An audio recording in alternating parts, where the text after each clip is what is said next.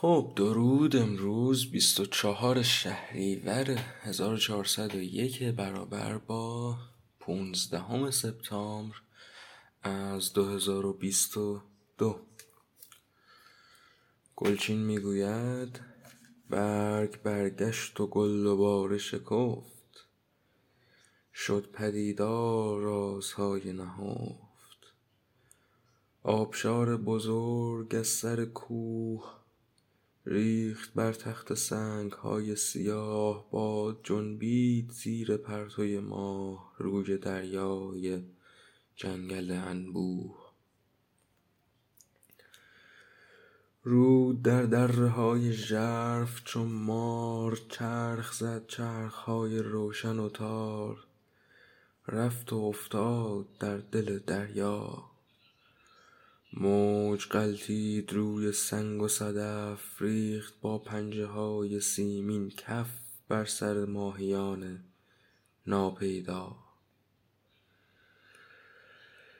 لاله پر باده شد ز شبنم و داد دامن پاک را دوباره به باد.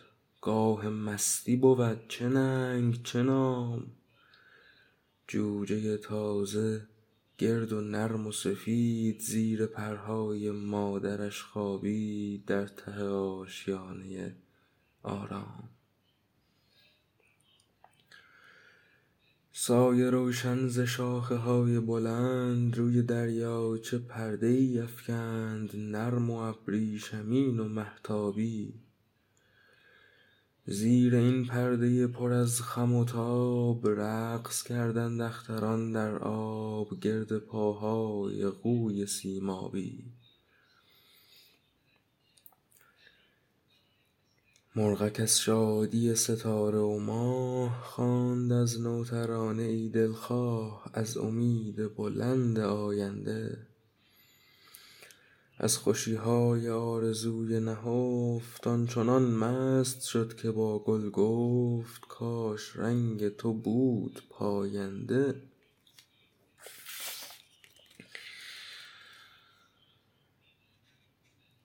مثل همیشه گلچین توضیح عینی رو داره در میامیزه با سخن اندیشمندانه.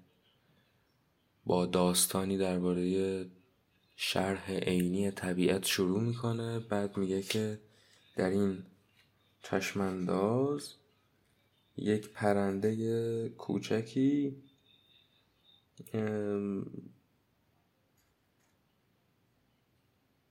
شروع می‌کنه به در واقع آواز خوندن. بعد در زبان این پرنده گلچین شروع می‌کنه به سخن اندیشمندانه و غیر عینی خودش میگه که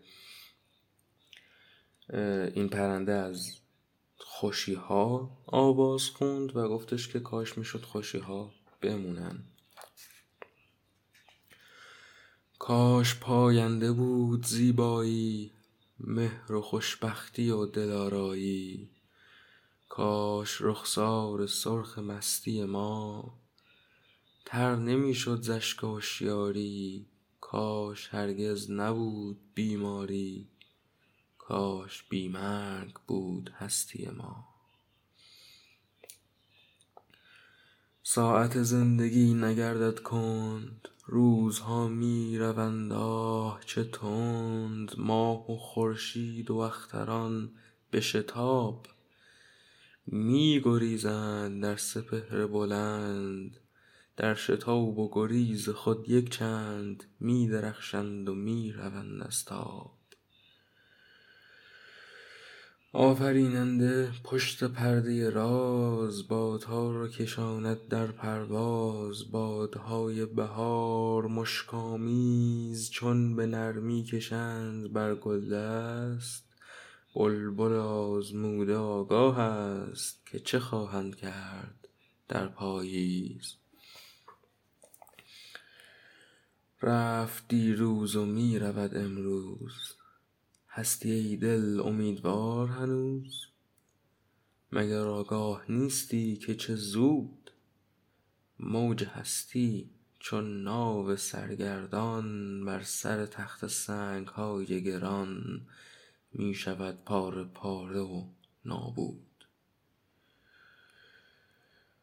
در چنین زندگانی کوتاه که نه خورشید ثابت است نه ماه در چنین راه پرفراز و نشیب که به پایان رسیم در آغاز چیست این آرزوی دور و دراز؟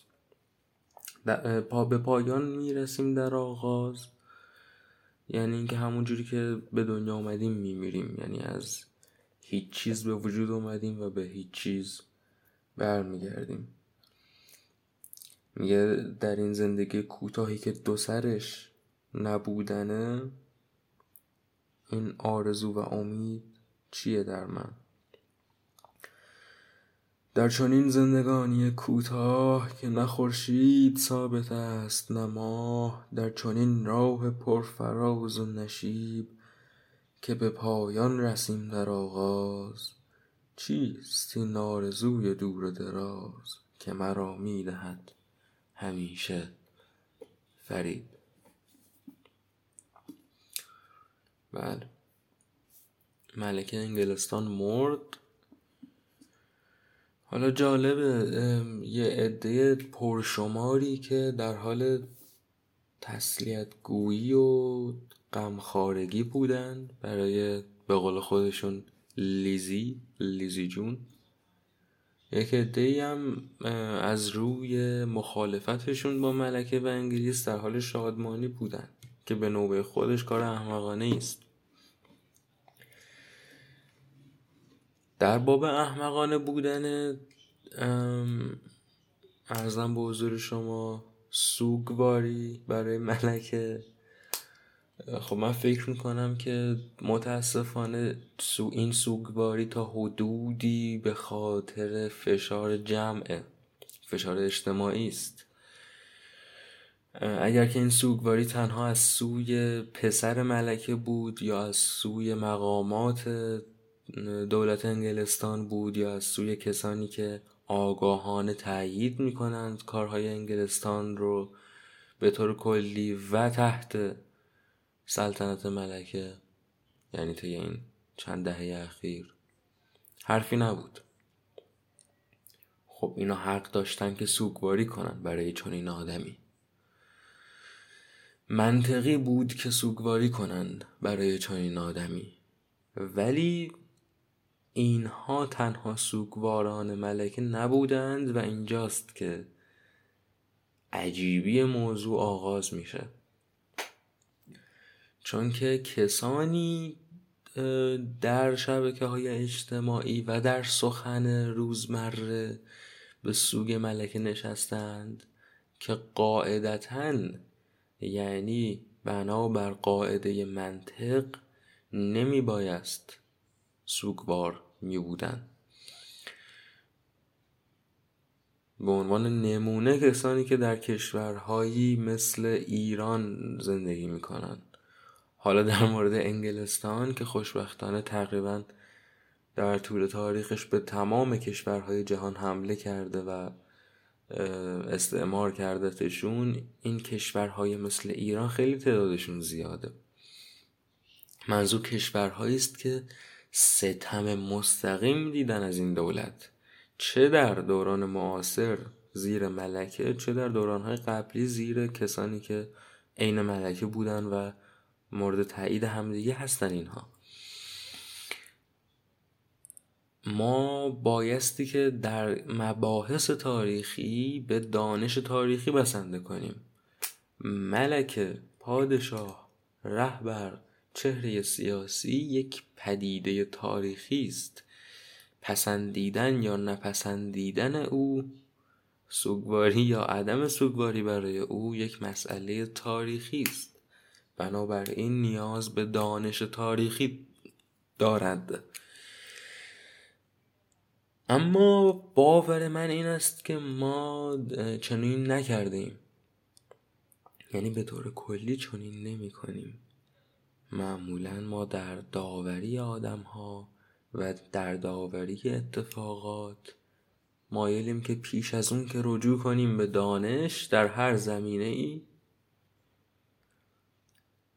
تحت مکانیزم های اجتماعی قرار بگیریم. شاید برای منی که تاریخ رو چندان نخوندم که حالا گناه هم نیست تاریخ رو چندان نخوندم شاید که در آینده بخونم. شاید که کارم چیز دیگری بوده مایل نبودم که تاریخ رو چندان بخونم. اما شاید برای منی که تاریخ رو چندان نخوندم این جو که مثلا در شبکه اجتماعی چون اینستاگرام چیره شده که همه دارن تسلیت میگن به هر حال این جو من رو بگیره و من بخوام که جزو کسانی باشم که انگار می‌دونن چیزی درباره ملکه و بدین ترتیب دارن سوگی ابراز می‌کنن. در حالی که خب شاید اگر که من می‌دونستم که مثلا در کشور من آدمی بوده است به نام مصدق و مصدق حکومتی می‌خواست بپا کند بر پایه قانون و بر پایه استقلال از استعمار و بر پایه عدل و مجلس و شورا. و شاید اگر می‌دونستم که این فرد که مصدق باشد توسط شیوه های غیرقانونی و بسیار وحشیانه برکنار شد و اطرافیانش اعدام شدند و خودش تبعید شد تا بمیرد. و شاید اگر که می‌دانستم این کودتا توسط پادشاه سابق کشور من انجام شد در همکاری مستند. وقتی میگم مستند یعنی سندش رو خود CIA همین چند سال پیش منتشر کرد. در همکاری مستند با سازمان اطلاعاتی آمریکا و سازمان اطلاعاتی انگلیس و همکاری مستقیم ملکه شاید اون وقت چندان سوگواری نمی کردم یا دست کم در سوگواری تعجیل نمی کردم تا زمانی که شناخت بیشتری حاصل کنم از افراد. و همونطور که میگم مسئله یک کشور یا دو کشور نیست. در قرن بیستم موجهایی به راه افتاد از استقلال در کشورها. مصدق تنها نمونه ای بود از بسیار. موجهایی به راه افتاد در کشورهای آفریقایی موجهایی به راه افتاد در ویتنام و همراه با این موجهای استقلال موجهایی راه افتاد شوربختانه از کودتا. و یک به یک به شکلهای غیرقانونی و به شدت وحشیانه این کشورهای قانونی از مصدق تا آلنده تا بسیاری استقلال طلبان دیگر پاتریس لولومبا. غیره و غیره. اینها برکنار شدند توسط آمریکا و انگلیس و میگم به وحشیانه ترین شکل ها اغلب کشته شدن پاتریس لولومبا رو کشتن. مصدق رو تبعید کردن که بمیره و فاطمی رو به جاش کشتن در جوانی در حالی که تب داشت وقتی که داشتن میکشتنش. از مریضی جسمی نای ایستادن نداشت و تیربارش کردن. علا حضرت و دول ملکه و آمریکا. خب این تاریخ ما بوده است. بنابراین از این سو به نظر من احمقانه است سوگواری برای ملکه. اما اگر یادتون باشه گفتم که شادمانی برای مردن ملکه هم به باور من احمقانه است. حالا اینکه چرا این احمقانه است من یه آب بخورم.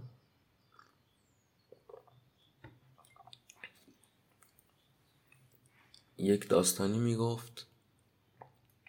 یکی از دوستان برنامه ساز ماهواره ای ما.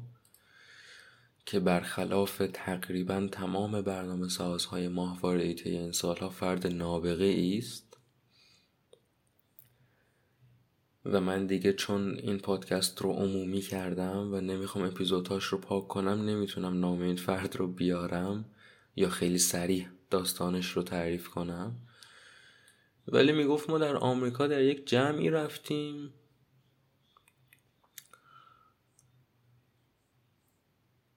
دیدیم که آقا یه خواننده قبل انقلاب داره می‌خونه و بقیه هم بشکن و دست و خوشحالی. گفتیم که چی شده؟ چه خبر شده؟ گفتن که فلان کس در ایران مرده سقط شده. با چشمای پف کرده و عرق جلوشون رو در حال بشکن زدن. بعد میگه ما گفتیم خب این جشن گرفتن نداره که مگر نه اینکه هنوز اون حکومت اونجا هست. مگر نه اینکه هنوز همه همون شکل همونجا هستند مردن یک آدم چه تفاوتی ایجاد می‌کنه؟ این مورد ملکه هم همینه به باور من. یه مقدار بامزه است که ما بخوایم خوشحالی کنیم که یه زن صد ساله مرده. واقعیت این است که مشکلی که بود هست و اگر که ما در پی راه حل های واقعی نباشیم و در پی بشکن زدن بعد از مردن آدم ها باشیم خواهد بود مشکلی که بوده و هست. و اون مشکل استبداد است و استعمار است و ستم به مردمان است و فقدان استقلال است و خیانت به قانون است. این دیدگاه من درباره این ماجرای مردن ملک است. اما یک آدم خوبی هم مرد متاسفانه یک آدم بزرگی مرد. همین دیروز خبرش اومد. به نام ویلیام کلین. ویلیام کلین عکاس بود. سه هم فیلم ساخت. فیلمهاش خیلی ناشناختن ولی سه هم فیلم ساخت. در آمریکا به دنیا اومده بود ولی فرانسویه. عکاسی های تو سبک مختلفی عکاسی کرده. یکی از عکاسی بزرگ قرن بیستم مشهورترین عکساش میشه گفت عکسای خیابونی هستن و عکسای اجتماعی. یک عکس معروفی دارد به نام گانوان نیویورک تفنگ شماره یک نیویورک این عکس رو من خیلی جوون که بودم مثلا 13 14 14 15 سالم که بود مدت ها عکس صفحه قفل گوشیم بود. و یکی از عکس مورد علاقه همه. یک پسر بچه است که داره با خشم نمایشی یک تفنگ واقعی رو به سمت دوربین نشونه می‌گیره. تا جایی که یه آدم تفنگ واقعی بود. شاید در این مورد اشتباه کنم. ولی جست که بدون شک نمایشی است و به خواستاری عکاس انجام شده. و ویلیام کلین در همه عکساش در بیشتر عکساش در بسیاری عکساش دست کم همین طبع تنز نمایشی رو به خرج داده. کلا آدمی بود بسیار زیرک و بسیار تناز و همین طبع تنز رو در فیلمهاش هم نمایش داده. همون فیلم های ناشناخته ایش که میگم که من الان فکر می‌کنم ما در دانلود کردن این فیلم ها هم به مشکل بر بخوریم انقدر ناشناختن.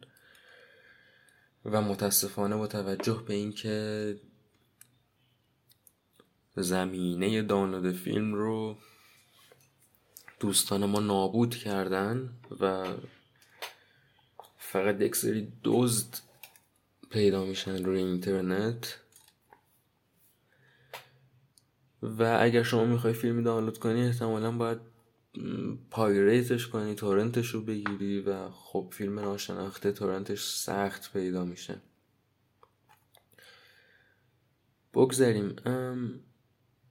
فیلمی دارد به نام مستر فریدم آقای آزادی درباره یه شخصیت خیالی به نام آقای آزادی که یک ابرقهرمان هجوامیزه و توی کل فیلم این ابرقهرمان این مستر فریدام داره مسخره میشه و حال اینکه مستر فریدام نماد آمریکاست. و کلین از منتقدان این آمریکای امپریالیست شوم بود. فیلم بامزه است مستر فریدام. داستان این که من چگونه این فیلم ناشناخته رو شناختم و دیدم برمیگردد باز به خیلی سال پیش. من آهنگی گوش دادم و بسیار پسندیدم از هنرمندی به نام گاتس جی یو تی گاتس یه مرد جوونی بود البته هنوزم هست ولی احتمالا کمتر جوونه. که دیجی گونه در واقع موسیقیش برساخته از تکه های موسیقی از پیش موجوده ولی بسیار بسیار آدم خلاقی است. اصلا اینجوری نیستش که فقط بگیره یه تیکه از یه آهنگ دیگر رو بچرخونه مثل بعضی از دیجی ها بسیار هنرمند بزرگی است. به باور من آهنگی ازش گوش کردم خیلی سال پیش به نام We are living like pigs You are living like pigs همچین چیزی. فکر می‌کنم You are living like pigs.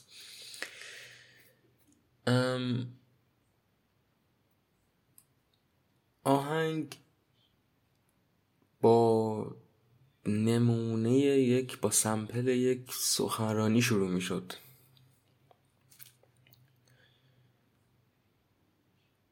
همونطور که شاید بدونید در موسیقی این چنین افزون بر این که خود موسیقی های از پیش موجود رو نمونه برداری می‌کنن یا سمپل می‌کنن و استفاده می‌کنن و میچرخونن از سخن هم نمونه برداری می‌کنن. مثلا یه دیالوگ از یه فیلم رو توی آهنگ می‌ذارن یا یه سخنرانی از یه سخنران سیاسی رو توی آهنگ می‌ذارن. این آهنگ You're Living Like Pigs با یه سخنرانی شروع می شد یه مردی میگفتش که Ladies and Gentlemen مثلا اون سرزمین آزادی که ازش سخن میگیم دور از دسترس نیست. همینجاست در دل و چشم شما و بذارید واقعیت رو بهتون بگم. شما در حال زندگی مثل خوک بوده اید و من این رو بسیار دوست داشتم. این این تگویی ابتدای اون آهنگ گاتس رو. در زمان برنامه هایی بودند و سایت هایی بودند که به شما می‌گفتند که فلان آهنگ از چه آهنگ پیشینی نمونه برداری کرد. بعضی از آهنگا رو اینجوری می‌شد سمپل موسیقاییشون رو پیدا کرد به ویژه آهنگای معروفتر رو. ولی با توجه به اینکه گاتس خیلی معروف نبود هنوزم نیست ولی اون زمان طبیعتا از الانم کمتر شناخته می‌شد. و همچنین با توجه به اینکه نمونه ای که من دنبال منبعش بودم نمونه موسیقایی نبود یه جمله بود غیر ممکن بود پیدا کردنش آنلاین. و من رفتم در صفحه خود گاتس در فیسبوک. ببینید چند سال پیش بوده که اون زمان چیزی به نام فیسبوک وجود داشت و آدم های هنوز روش فعال بودن. به گاتس پیام دادم به انگلیسی. گاتس انگلیسی نیست. انگلیسی زبون نیست. فرانسویه تا جایی که یادمه. بهش پیام دادم. به انگلیسی گفتم که من خیلی طرفدار کاراتم دوست داشتم بدونم که و دو تا سوال ازش پرسیده بودم. یه سوال درباره آهنگ دیگهش و یه سوال درباره سمپل سخنرانی You're living like pigs. حالا این کجا می‌رسد به ویلیام کلین؟ گاتس جواب داد به من بعد از چند روز. و تشکر کرد. ببینید چقدر هنرمند غیر معروفی بود. بعد که جواب پیامهاشو می‌داد.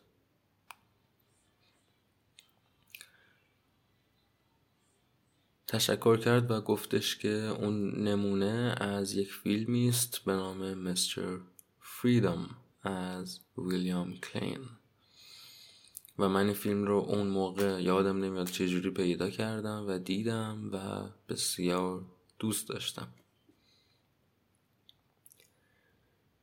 الان اون آهنگ گاتس رو براتون می‌ذارم. خودم میرم یه آبی بخورم چون خیلی این کار دوست دارم. و برمیگردم و سخن اصلی رو شروع می‌کنیم.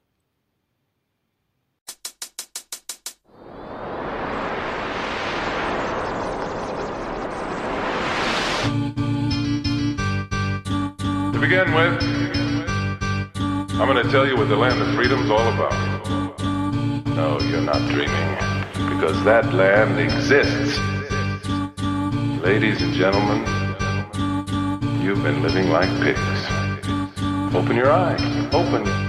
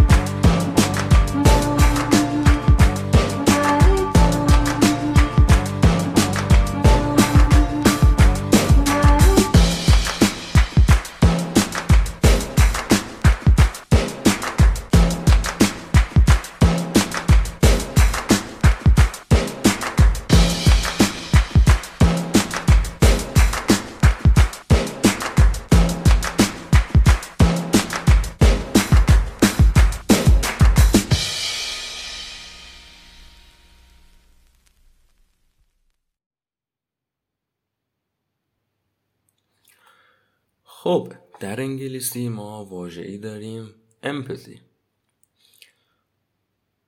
یک واژه دیگه داریم sympathy. میگیم امپاتی و سمپاتی حالا فارسی شدهش. سمپاتی یعنی اینکه من اگر یک نفر دیگری درد می‌کشه به خاطر دردش تسلیش بدم. یعنی که از نقطه نظر خودم متوجه باشم که اون فرد داره درد می‌کشه و نخوام که درد بکشه. این میشه سمپاتی. سمپاتی رو می‌تونیم در فارسی بیاوریم. من پیشنهاد می‌کنم بیاوریم دگر دوستی مثلا. بعضا میگن هم نوع دوستی یا همچین چیزهایی. امپاتی یعنی اینکه اگر کسی دیگری درد می‌کشه من درد اون فرد رو حس کنم. یعنی من هم همراه اون فرد ناراحت بشم. غم اون فرد منجر به غم من بشه. امپاتی به باور من برابر نداره در زبان فارسی. چیزیست شبیه همزات پنداری؟ ولی خب ما همزات پنداری رو به معنای دیگری به کار می‌بریم به معنای احساس نزدیکی به کار می‌بریم. ولی دقیقا امپاتی یعنی من ذات خودم رو چونان ذات دیگری ببینم و در نتیجه درد دیگران رو حس کنم. حالا من می‌خوام امروز درباره امپاتی صحبت کنم. امپاتی یک گستره ای داره. یک چیز واحدی نیستش. که یا هست یا نیست. یک گستره ای داره و فراتر از این وقتی که میگم گستره داره البته منظورم این نیستش که مثلا یکم امپاتی یه ذره بیشتر امپاتی. بیشتر منظورم اینه که گستره عینی داره یعنی نمودهای زمینه هایی که توشون امپاتی به کار میاد و در نتیجه زمینه هایی که توشون فقدان امپاتی فاجعه باره بسیارن. مثلا جنگ. خب اگر که در جنگ امپاتی وجود داشته باشه آیا یک سرباز می‌تونه که یک سرباز دیگر رو بکشه؟ به نظر میاد که در بستر جنگ اون اندازه از امپاتی در گستره امپاتی در این سرباز کشته میشه توسط حکومتی که داره براش میجنگه تا بتونه برای این حکومت کس دیگری رو بکشه. جنگ نمونشه تجاوز.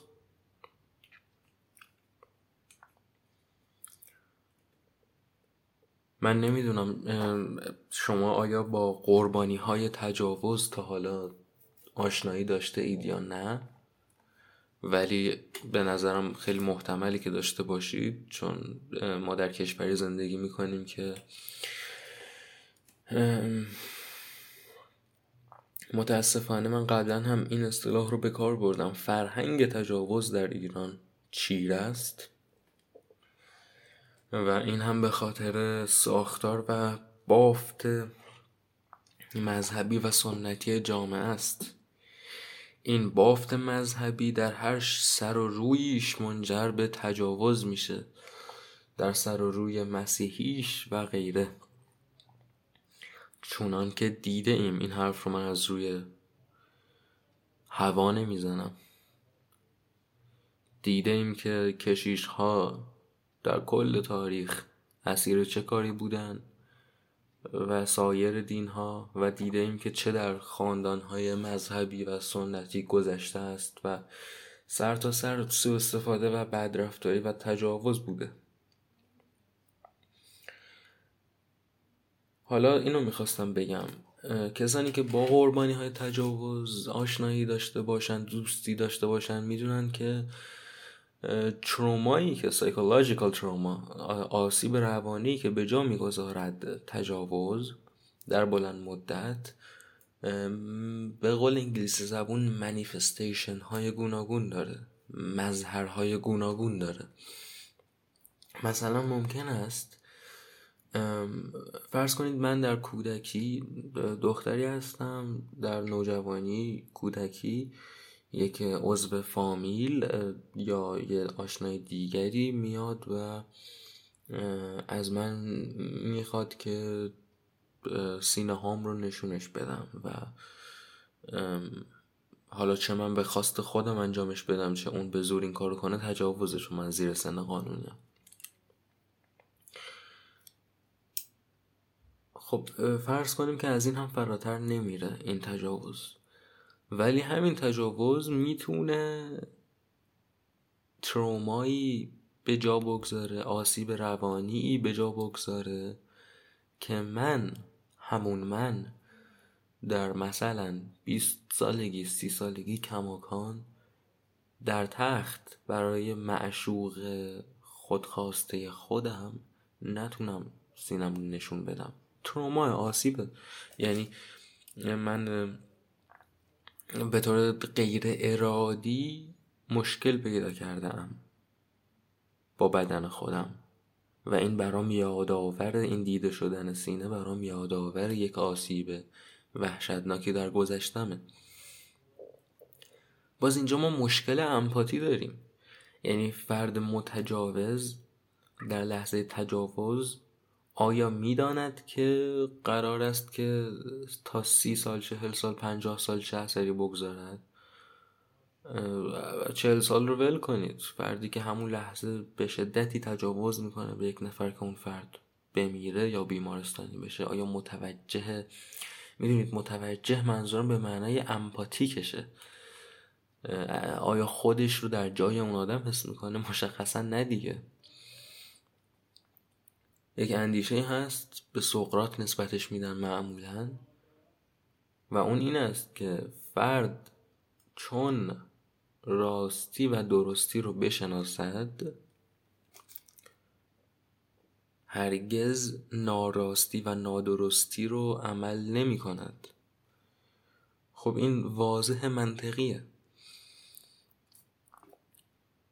و خیلی خیلی لازمه که ما این مسئله سقراطی رو بفهمیم که آقا مثلا هیتلر به این دلیل هیتلر است که مثل من و شما فکر نمی کند البته که در لایه آگاه مثل من و شما فکر نمی کند به نظرش یهودی ها آدم های بدی هن. به نظر من و شما یهودی ها آدم های بدی نیستن ولی در لایه ناخداگاه هم مثل من و شما فکر نمی کند و این منظور منه. یعنی کشتن ملت و نسل کشی و شکنجه برای این آدم و امثال این آدم اون جنبه منفی رو که دارد برای من و شما و امثال ما ندارد. تمام اگر مثل ما بودش که این کارها رو نمی‌کرد. و این واسه این میگم خیلی لازم دونستنش به ویژه وقتی به کار میاد که ما مثلا درباره حکم اعدام فکر می‌کنیم. این حکم وحشیانه احمقانه اعدام. خب من وقتی بفهمم که این آدم چاره دیگری نداشته است یعنی تمام مستبدان و تمام قاتل های زنجیره تاریخ هیچ کدوم به معنای واقعی چاره دیگری نداشتن. صرفا بنابر غریزه و اندیشه خودشون عمل کردن. آیا در شکل دادن انگیزه و غریزه خودشون دخیل بودن انتخابی داشتن؟ بله ولی آیا در اون انتخابی که داشتن انتخابی داشتن در نهایت به این می‌رسیم که انسان اسیر یک جور جبر فلسفی است. یعنی از لحظه که به دنیا میاد تحت تاثیر پیرامون است. و در نهایت هم شخصیتی که از انسان شکل می‌گیرد تحت تأثیر پیرامون بوده است. اگر که من و شما همیشه این گونه بوده ایم که نمی‌خواستیم به دیگران آسیب برسونیم و شکنجهشون بدیم به خاطر این نیست که من و شما آدم های بهتری هستیم. من و شما آدم های بهتری هستیم و از کسی که شکنجه میده. ولی نه به خاطر یک برتری مبهم خدایگون اخلاقی که باعث میشه ما لیاقت اعدام کردن اونهای دیگر رو داشته باشیم. من و شما از یک امتیازی بهره برده ایم که امپاتی و فهم و شعور پیدا کرده ایم. و باید تلاش کنیم دیگران رو یا از این امتیاز بهرهمند کنیم. یا اینکه اگر دیدیم کارشون گذشته از کار در بندشون کنیم تا آسیبشون از جامعه به دور باشه. یعنی وقتی که امکان بند کردن دیگرون تا پایون زندگیشون هست وقتی ما چیزی به نوم حبس ابد داریم اعدام یک چیز زائد غیر اخلاقی وحشیانه است به باور من. پس این یک نمونه دیگر امپاتی زمینه ای که امپاتی توش مهمه و فقدان امپاتی هم درش مهمه. پس از جنگ گفتیم از تجاوز گفتیم. باز از این هم خردتر میشه مقیاس امپاتی. خرد میشه تا برسه به زندگی روزمره. آقا در زندگی روزمره ما پیوسته با زمینه های بروز و فقدان امپاتی سر و کار داریم. در تعامل با خانواده هامون در تعامل با دوستان و آشنایانمون در باورهای شخصیمون راجع به مسائل دنیا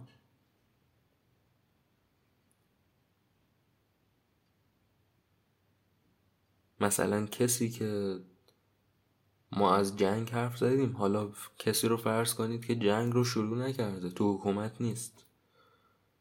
کسی رو فرض کنید که سرباز هم نیست که رفته باشه و کسی رو کشته باشه. ولی توی خونش نشسته و روزنامه جلوشه و جنگ رو تاکید می‌کنه. کشته شدن صدها هزار نفر رو تاکید می‌کنه. خب این هم باز از فقدان empathy میاد به باور من. از امری که در نهایت انگلیسی زبون بهش میگه desensitization desensitize شده این فرد. دسنسیتیزه شده. یعنی احساسی که واکنش احساسی که میبایست به این پدیده میداشته از او به تدریج ربوده شده. بیهس شده.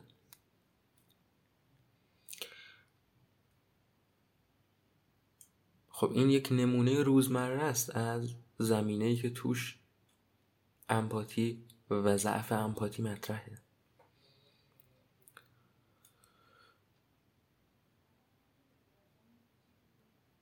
یک نمونه دیگه هم داره. البته این این نمونه هایی که من میگم همشون رو نمیشه. یعنی تقریبا میشه گفت هیچ کدوم رو نمیشه مطلق با بحث امپاتی تحلیل کرد. حتی قتل قاتل زنجیره رو هم نمیشه مطلق با فقدان امپاتی تحلیل کرد. بلکه ممکن است قاتل زنجیره داشته باشیم و اصلا امپاتی داشته باشه و سایکوپت نباشه. سایکوپت رو کسی میگیم که فقدان امپاتی مزمن داشته باشه و غیره و غیره.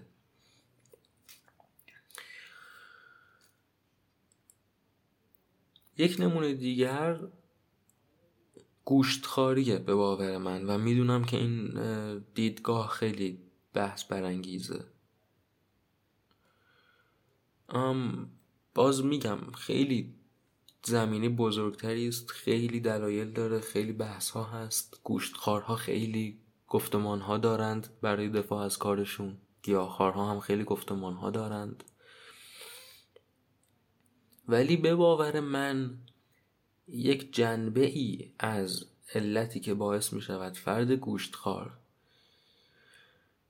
کار خودش رو انجام بده کمبود امپاتی نسبت به حیوونه وقتی که سعدی می‌گوید میازار موری که دانه کش است که جان دارد و جان شیرین خش است. در این مصرع دوم به ویژه داره تبلیغ امپاتی می‌کنه.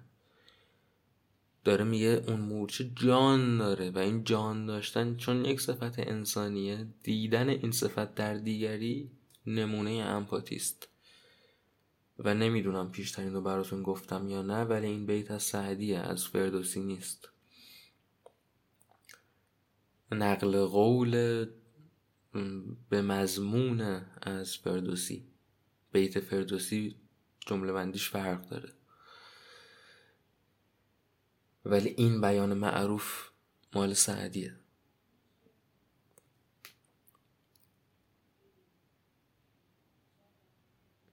مورچه که دارد راه می رود و گاو که دارد می خرامد و آهو که می جهد اینها جان دارند و اینها مثل من و شما جهانی را پیش چشمان خود دارند و این جهان را مثل من و شما پیوسته می بینند و دریافت می کنند حال هستی حال بودن وجود داشتن زیستن برای همه ما اعم از انسان و حیوان یک گونه است. همه ما داریم به جهان اطرافمون واکنش میدیم و هممون خواستار بقای خودیم.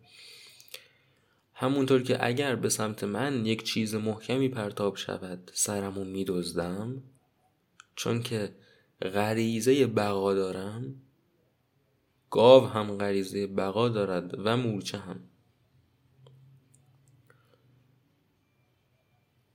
حالا در این نقطه بعضا میگن که واقعا شگفت انگیزه که بعضا این حرف رو می‌زنن ولی به حال میگن دیگه. میگن که مگه گیاه موجود زنده نیست؟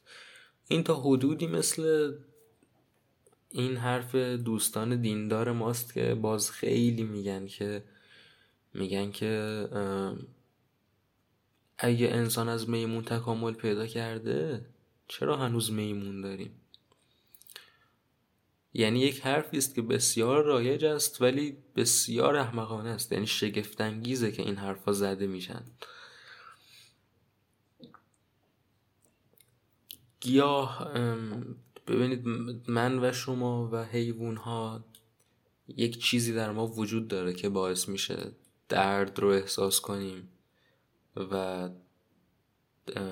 در واقع رنج رو احساس کنیم و در واقع مهر بورزیم و و و.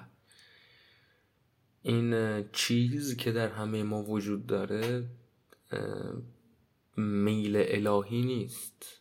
ماده X نیست. این چیز نامش هست Central Nervous System سامانه مرکزی عصب.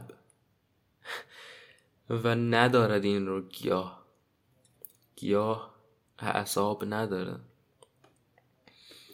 بنابراین چیدن گیاه به او ظلمی نکرده است. بگذاریم که فرض کنید گیاه هم حس داره که نداره. ولی فرض کنید که داره. خب ما به حال باید انتخاب کنیم که یا گیاه بخوریم برای اینکه نمیریم و مواد مفید بدنمون تأمین بشه. یا گوشت بخوریم دیگه.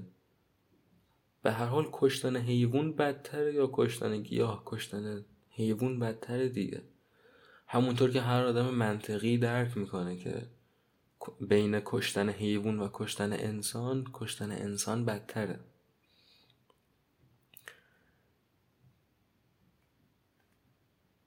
تصور ما این است که جان پیشیده تر جان ارزشمندتری است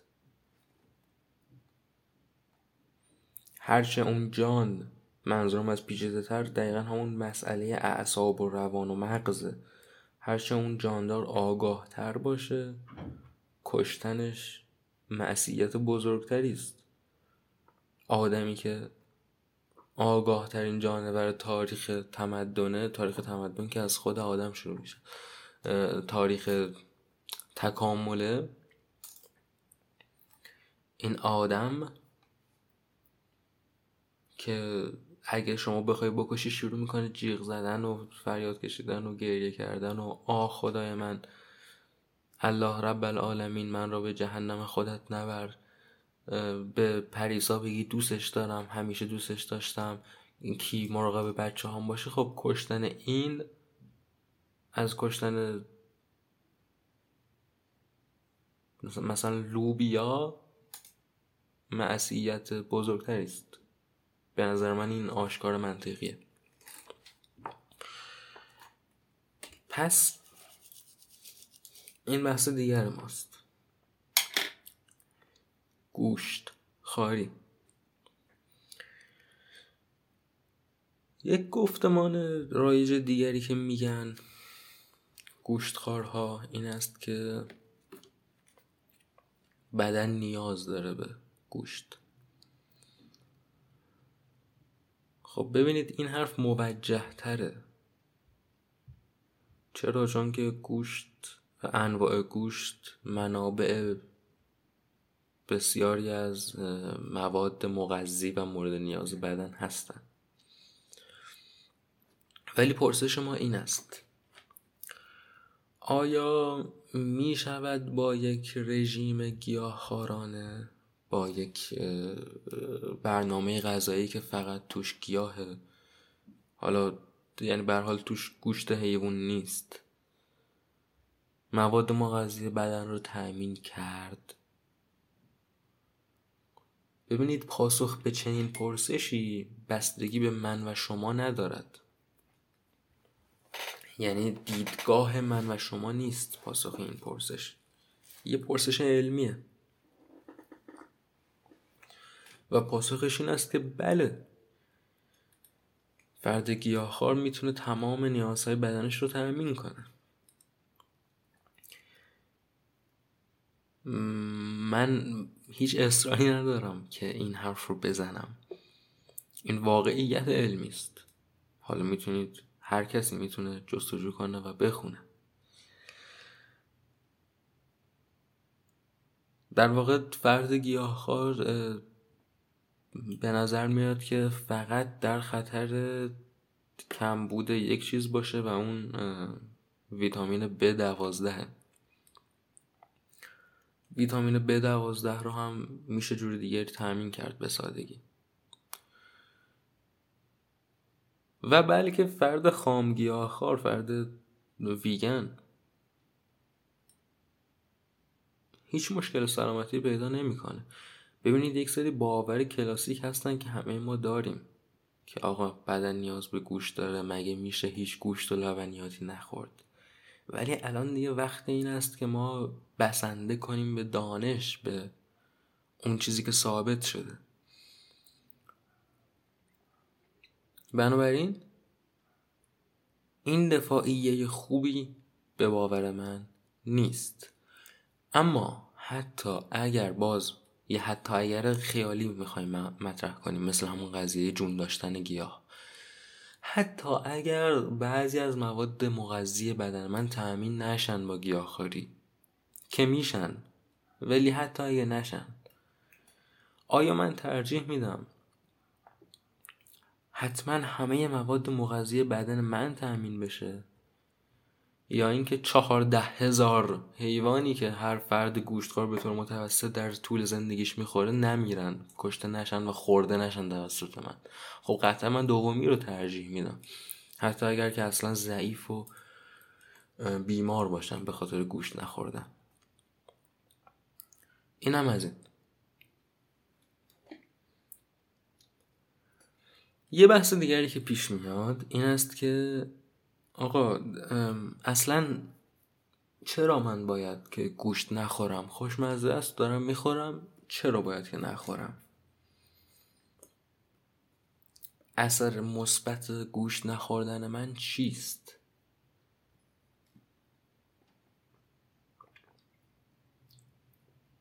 اثر مثبت گوشت نخوردن من این است که حیوانی که کشته میشه تا خورده بشه زنده میمونه. محیطی که اون حیوان رو پرورش میده برای کشته شدن و خورده شدن ورشکست میشه.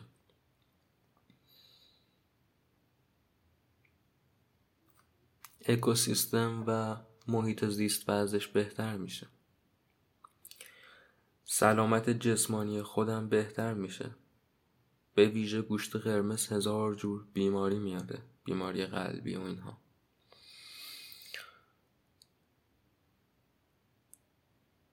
فوایدش بیشمارن. یه بحث دیگری در باب ویگنیسم به وجود میاد که آیا این که مثلا من لبنیات نخورم تاثیر مثبتی می‌ذاره یا تاثیر منفی می‌ذاره؟ بعضی ها میگن تاثیر منفی می‌ذاره روی اکوسیستم این که ما لبنیات نخوریم. که به نوبه خودش از همون حرفای بامزه اگه انسان از میمون تکامل پیدا کرده طوره ولی خب باز به باور من این پرسش علمیه بیش از اون که دیدگاهی باشه و به باور من همون چند که ستم است کشت حیوان همون چند ستم است کاری که با این حیوان ها می‌کنن برای اینکه لبنیات ازشون تولید کنن. به باور من در شرایط باز میگم باور من کمتر و واقعیت عینی بیشتر. این حیوان ها در شرایط بسیار بدی نگهداری میشن و کاری که با این حیوان ها میشه عین واژه استثمار است. یعنی زندگی این حیوان از زاد استثمار میشه تا به مرگش و شیرش دوشیده میشه و بدنش خشکون میشه و سرانجام سرش بریده میشه و حتی از دفعش برای پرورش گیاه استفاده میشه. و این حیوان سر تا سر زندگیش جز برده ای نبوده و سر تا سر زندگیش جز استثمار نشده. خب آیا من نیاز دارم که شیر بخورم با قهوهم شیر گاو.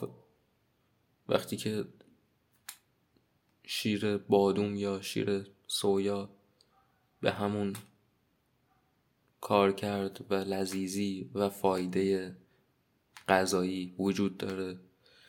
آیا من نیاز دارم که پروتئینم رو از بافت گوشت تن یک موجود میرانده شده تأمین کنم وقتی که می‌تونم همون پروتئین رو از سویا تأمین کنم یا از جای دیگه؟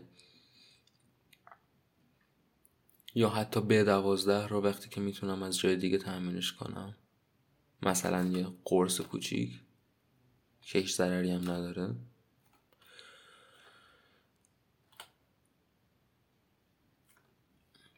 باور ما این است که ما یعنی مای احتمالا گیاهخوار یا بهتره بگیم طرفدار گیاهخواری منطقی. از این جهت میگم طرفدار گیاهخواری و نه گیاهخوار که یه اشتباهی است که بسیاری از گیاهخوارها و بسیاری از گوشتخوارها می‌کنن که گیاهخواری مثل یه جور مذهبه. اگر که شما گیاهخوار باشید دیگه نباید لب به هیچ گوشتی بزنی. اگر لب به گوشت بزنی خیلی آدم بدی هستی. دیگه اشتباه کردی دیگه کارت زاره. نه این چنین نیست. هر یک وعده ای که شما گوشت نخوری کمکه. هر یک وعده ای که شما گوشت نخوری روی کاغذ مصرف گوشت شما رو پایین آورده و متعاقبا تولید گوشت رو پایین آورده. در اقتصاد سرانه تولید و مصرف و عرضه و تقاضا ارتباط مستقیم با هم دیگه دارن. یعنی در نهایت اگر من و شما از وعده های گوشتی که داریم می‌خوریم دریغ کنیم یک جایی یک حیوانی کشته نمی‌شود. میگن من نرم همبرگر رو بخرم نفر بعدی همون همبرگر رو می‌خره. خب این خیلی دیدگاه احمقانه است دیگه چون که بحث اون همبرگر نیست بحث این است که من و شما نمی‌خوریم. مشتری همبرگر فروشی کمتر میشه تقاضای همبرگر فروشی کمتر میشه تولید گوشت به همبرگر فروشی کمتر میشه گاو کمتری میاد به گاو کشی و در نهایت یک جون یک جا نجات داده میشه. پس گیاهخواری مذهب نیست.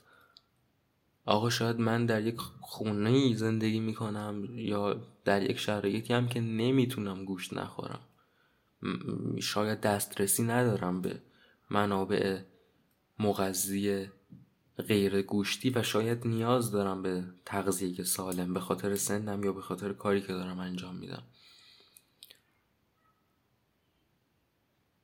بسیاری از شرایط هستن که قابل درکن. ولی به طور کلی ما داریم میگیم که همیشه پیوسته به باور من نخوردن این چیز بهتر است از خوردنش. به باور من. و این بس اینجا گره می‌خوره با امپاتی که من در گفتگو با باهوشترین دوستانم. دیدم که امپاتی نسبت به حیوان ندارن. یعنی در نهایت بحث به اینجا می‌رسد. که من بین مزه خوب همبرگر و ادامه بقای گوساله مزه خوب همبرگر رو انتخاب می‌کنم. یکی از دوستان من این رو عینا به هم می‌گفت که من می‌دونم که این کار گوشتخواری یک درجه از ظلم در خودش داره و با این درجه از ظلم اوکیم خب این حرف خیلی قابل ستایشه برای کسی مثل من که تموم عمرش بهونه شنیده. این یه ارزیابی دقیقه. از سوی اون فرد. در اینجا من می‌تونم بگم که خب تو دوچار کمبود امپاتی نسبت به یک موجود زنده دیگر هستی و همه اون بحثه دیگری که الان گفتم. و این فقط گوشتخاری نیست. پت نگه داشتن. ما پیش یکی از دوستانمون بودیم. خم می‌شد گربهش رو محکم بغل می‌کرد گربه تلاش می‌کرد فرار کنه این گربه رو به زور نگه میداشت. کل بدن گربه رو محکم بوس می‌کرد. و من بهش گفتم که متوجهی که این گربه ای که دارد تلاش می‌کند فرار کند در دنیای دیگری از دنیای مهربون تویی که داری بوسش می‌کنی زندگی می‌کنه؟ معمولا پت نگه داشتن نشون از کمبود امپاتی داره. و معمولا یک جور خودخواهی پت نگه داشتن. یعنی من می‌خوام خوی مهر ورزیدن خودم و خوی مادری پدری خودم رو ارضا کنم و در واقع خودم رو در جای حیوانی که نگه میدارم هرگز نگذاشتم. البته یکی از دوستان ما میگفتش حرف خوبی می‌زد میگفتش که اگه حیوان نگه داشتن باعث میشه غریزه ارزاش به جاش بچه نیارن بهتر حیوان نگه دارن. من با این موافقم. چون اون باز ستم بزرگتریه.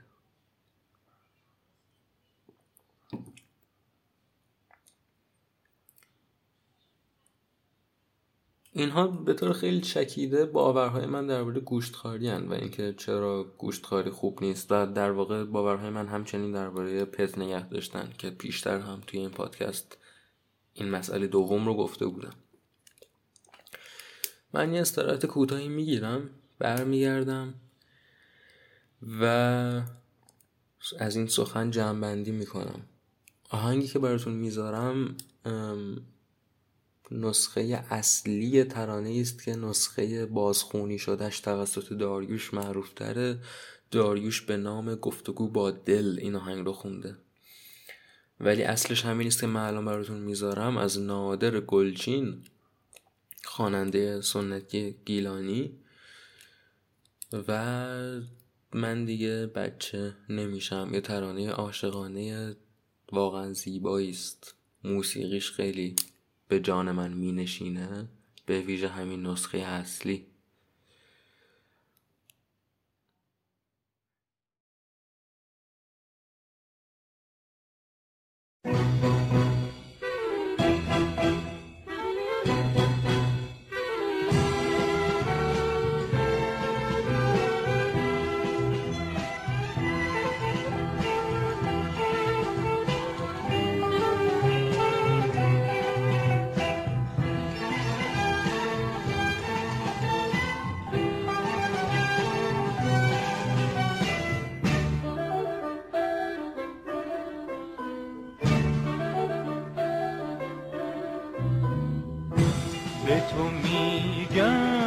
نشو دیوون عیده.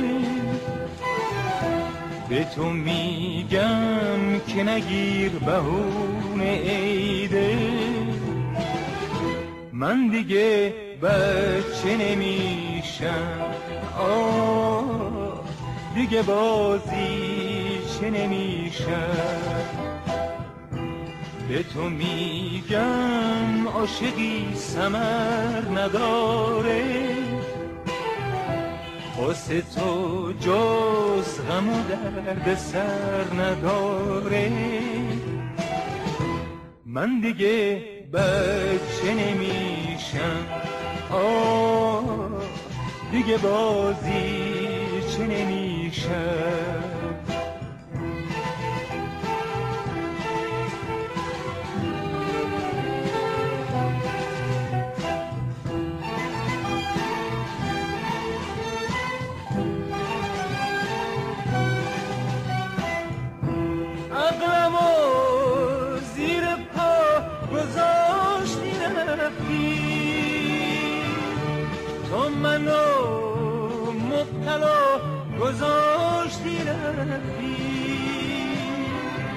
به غم زمون منو با گذاشتی رفتی. به خدا منو رسوا کردی دل. همه جا مشتم و با کردی هر جا رفتی پا گذاشتی فتنه بر پا کردی می‌دونم تو دیگه عاقل نمیشی. تو دیگه برای من دل نمیشی. می‌دونم تو دیگه عاقل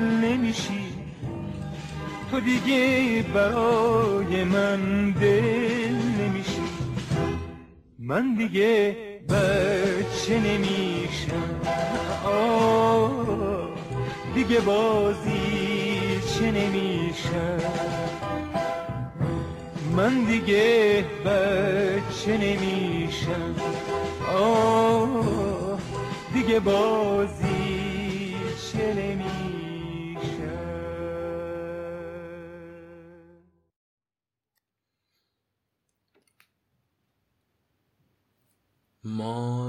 جهان نامهربانی زندگی می‌کنیم وقتی که به سامانه های بزرگ چیره بر جامعه بشری نگاه می‌کنیم می‌بینیم که همه این سامانه ها فاقد امپاتی هن. آیا ما در ادارات امپاتی می‌بینیم؟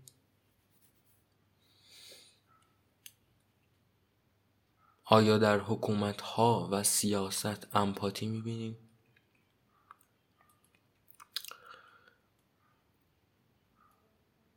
آیا در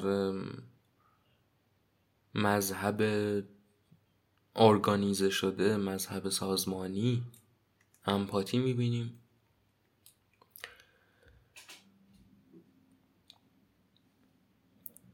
چه باید کرد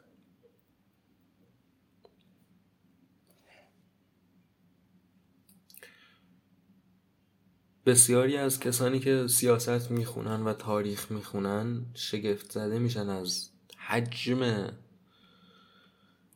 جنایتی که بهش برمیخورن. حجم بیمهری و کشت و کشتار و شکنجهی که بهش برمیخورن و حجم ستم و بردگی و استعمار و استثمار. شگفت زده میشن. و واقعا شگفت انگیزه یعنی کسی که این چیزها رو نخونده نمی‌دونه. شاید که یک تصور مبهمی داشته باشه. ولی به نظر من صرف مطالعه کردن جنگ جهانی دوم می‌تونه یک آدم رو دیوونه کنه به خاطر اتفاقاتی که افتاده در جنگ جهانی دوم. از کمپ های نازی ها تا کمپ های استالین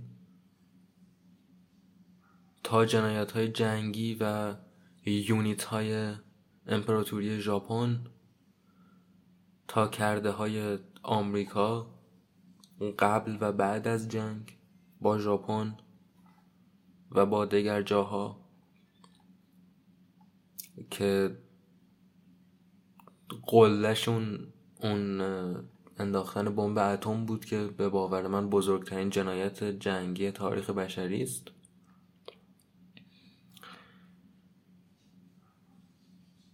و حالا درباره این اتفاقات شاید شاید خیلی خیلی دردناک و تهوع آور برای من واقعا انسان مایل به شعر و نور آفتاب که بنشینم و واقعا صحبت کنم از این چیزها. ولی شاید یک قسمتی از این پادکست درباره جنگ جهانی دوم حرف زدم.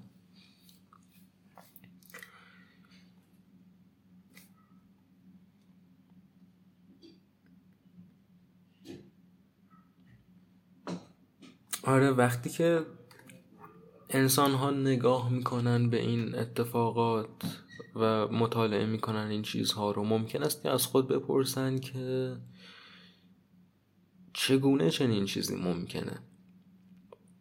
چون من که امروز یا فردا میرم بیرون از خونم و با آدم ها تعامل می‌کنم چون این جنایتی رو نمی‌بینم. از کجا اومده این جنایت؟ در چه نقطه این من یا مادر من بدل شده این به هیتلر یا به کسانی که توی کمپ ها آدم ها رو شکنجه می‌دادن یا به کسانی که خون سردانه هم نوعان خودشون رو میکشتن؟ چگونه است که در تمام تاریخ بشری کشورها استعمار و استثمار شدند و پادشاهان به رعیت ظلم کردند. چگونه؟ مگه بیشتر آدم ها مهربون نیستن؟ دلشون نمی‌خواد که همه حالشون خوب باشه. حتی اونهایی که احمقن کم هوشن بیشتر مردم مگه به اصطلاح نیت خیر ندارن؟ چگونه است که در تمام تاریخ بشری این اکثریت خوب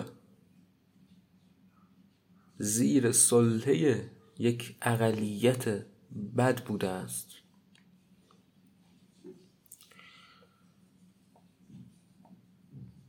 در اینجا برای پاسخ به این پرسش به باور من باید نگاه کنیم به فرد نگاه کنیم به مردم نگاه کنیم به خود. بیایم در خردترین مقیاس ها حضور امپاتی رو بررسی کنیم. آیا من و شما در زندگی روزمرهمون خودخواهیم یا امپاتی بسیار به خرج میدیم؟ آیا با کسانی که از نظر عقیدتی باهاشون موافق نیستیم. امپاتی داریم یا نداریم؟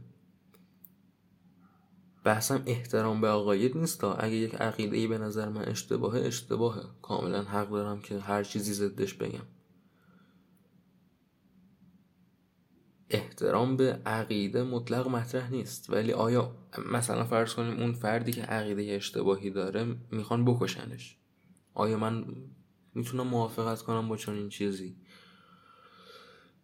آیا من با دوستان خودم خوب رفتار می‌کنم؟ با شریک عاطفی جنسی خودم خوب رفتار می‌کنم؟ با مادر و پدر و برادر خواهر برادر و خواهر خودم خوب رفتار می‌کنم. با همسایه خودم به قول انجیل خوب رفتار می‌کنم. من فکر می‌کنم که نه به طور کلی بیشتر مردمان خواهان خوبی هستن ولی در خوبی پیوسته ناتوان خودشون رو نشون میدن. شامل خود من یعنی این داوری دیگرون نیستش. به باور من ما به طور کلی نامایلیم به بارون رفتن از خود و به صرف نظر از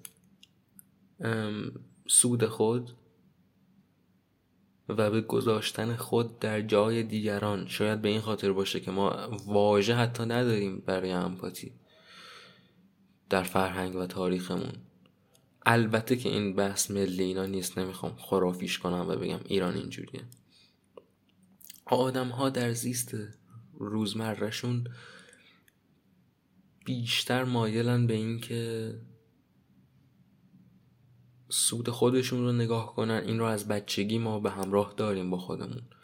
و اگر سودشون ازشون گرفته شد پا به زمین بکوبن و گریه و کنن و جنگ بیافروزن. امپاتی تلاش می‌خواد. امپاتی پرورش یافتن می‌خواد. بنابراین اگر من از خودم می‌پرسم امروز که چه باید کرد نخست پاسخم این است که باید از خود شروع کرد. و باید امپاتی رو در خود پرورش داد. برتولت برشت می‌گوید ما که جهانی را مهربان خواستیم کرد خود مهربانی نتوانستیم. این رو یک بار دیگه هم توی این پادکست نقل کردم. و من چگونه می‌تونم مهربون تر باشم؟ من چگونه می‌تونم امپاتی رو در خودم پرورش بدم؟ با برون آمدن از خودم. برون رفت از خود کار دشواری است. در نظر گرفتن دیگری کار دشواری است. چرا کار دشواری است؟ چون که حال طبیعی نیست. حال طبیعی که از کودکی به ارث برده ایم خودکامگی است. بنابراین من می‌خواهم که برون رفت از خود رو تمرین کنم. و سپس شناخت دیگران که هر کدوم جداگانه باید شناخته بشن. هر کس با امیال خودش و آرزوهای خودش و اندیشه های خودش. شناخت دیگران در وهله اول و بالاتر از هر چیز به عنوان یک موجود زنده این دیگران که هستند من و شما و هیتلر و گاو و گوسفند و گاندی همه موجود زنده ایم و جان داریم و جان شیرین خش است. نخست. و سپس شناخت دیگران با عنوان کسی که در کودکیش این آسیب های روانی رو دیده این درگیری ها رو داشته این رنگ مورد علاقشه این اتفاقات براش افتاده این عقاید رو پیدا کرده. و الان اینجا ایستاده. چیزی جز پوست و گوشت و استخون و منظره. چیزی مثل من هست در این دیگری. به این ترتیب نه با فهمیدن یک روزه و یک لحظه ای این بلکه با تمرین پیوستش و با یادآوری پیوستش به خودم می‌تونم انشاءالله به حول قوه الهی این رو در خودم پرورش بدم این امپاتی رو. سپس اتفاقی که میافتد این است که حتی اگر من آگاهانه برای این تلاش نکنم سامانه های بزرگتر که گفتیم درشون امپاتی نیست هم به سمت اصلاح پیش میرن. یک وقتی هستش که من آگاهانه میرم به سمت اصلاح سامانه ها اگر که دلم بخواد. که من حتما طرفدار اینم.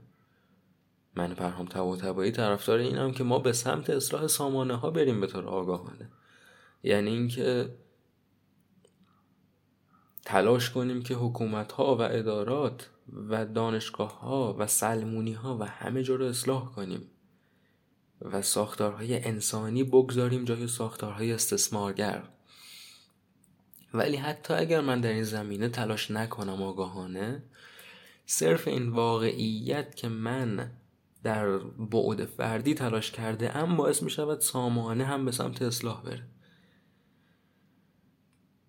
درباره بیمهری حرف زدیم. بیمهری فردی.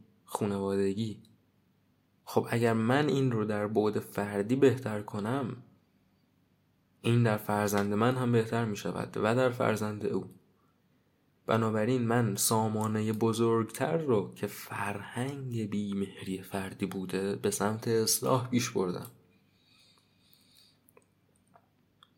درباره فرهنگ تجاوز صحبت کردیم. اگر من از خودم شروع کنم. و اندیشه ضد تجاوز و فرهنگ ضد تجاوز رو تمرین کنم. خب این در کسانی که من باهاشون تعامل دارم هم تاثیر می‌ذاره. نسل به نسل. و در نهایت اون سامانه بزرگتر که هست فرهنگ تجاوز هم به سمت ازمهلال میره. یک جامعه سالم مجموعه است از افراد سالم. و صحبت کردیم از جنایات جنگی. این اولین نمونه ای بود که براتون آوردم از فقدان امپاتی. جنگ. آیا در نهایت اینکه من امروز به خودم بگم آیا تو با کسانی که آشناتن مهربونی به خرج میدی؟ اثر خواهد گذاشت در پیشگیری از جنگ. بله به باور من اثر خواهد گذاشت. چون که جنگ ها رو آدم هایی چون ما برمیانگیزن.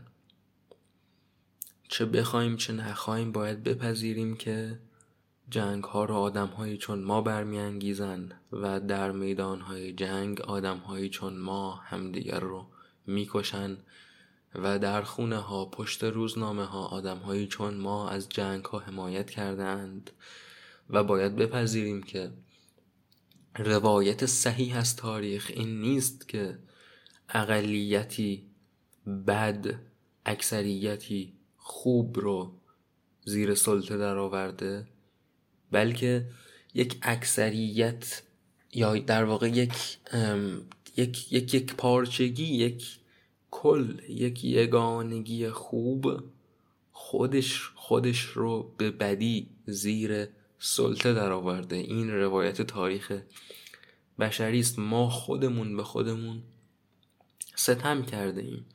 انسان به انسان ستم کرده است. زنده به زنده ستم کرده. این روایت تاریخه.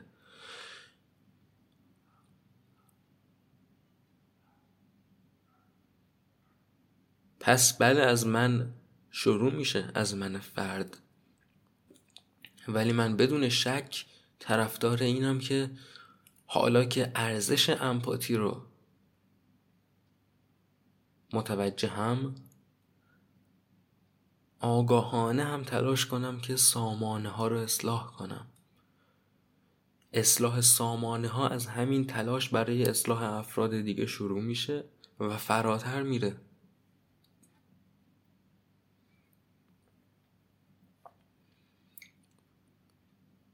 اینجاست که من حس می‌کنم که خوب است. من دانش خودم رو بالا ببرم از تاریخ. خوب است که تاریخ رو بدونم. تاریخ جنگ ها رو و تاریخ حکومت ها رو و تاریخ لشکرکشی ها رو و تاریخ زمان صلح رو و تاریخ دیپلماسی رو و تاریخ دموکراسی رو. و خوب است که دانشم از دانش ها رو بالا ببرم و سوادم رو در واقع بالا ببرم. سواد سیاسیم رو بالا ببرم. و تلاش کنم حکومت های بد رو سرنگون کنم و با حکومت های خوب جایگزینشون کنم همیشه. چه در مقام حکومت دار چه در مقام معترض چه در مقام کسی که میره رأی میده و تا پایان.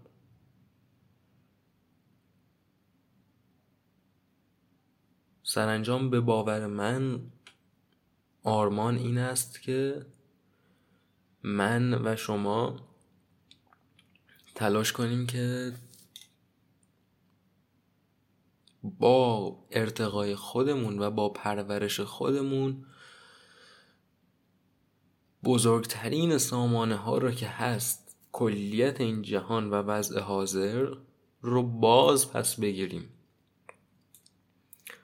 ما بایستی که جهان خودمون رو باز پس بگیریم نه از یک اقلیت بد مبهم ناشناخته بلکه از خودمون از, از ستم از بیمهری که به خرج داده میشه جهان رو باز پس بگیریم و جایگزینش کنیم حکومت بد رو با حکومت اجتماعی جایگزین کنیم. فکر نکردن به انسان دیگر رو با فکر کردن به انسان دیگر جایگزین کنیم. به این ترتیب سرانجام جهان ضد آرمانی بیمهر رو با جهان آرمانی مهربون جایگزین کنیم. مثل بسیاری چیزهای دیگر این هم یک گستر است. البته که هرگز کسی نخواهد به بالاترین آرمان رسید. با این حال البته که می شود به درجات بسیاری از آرمان رسید. همین. تا تکوی بعد. آزاد باشید.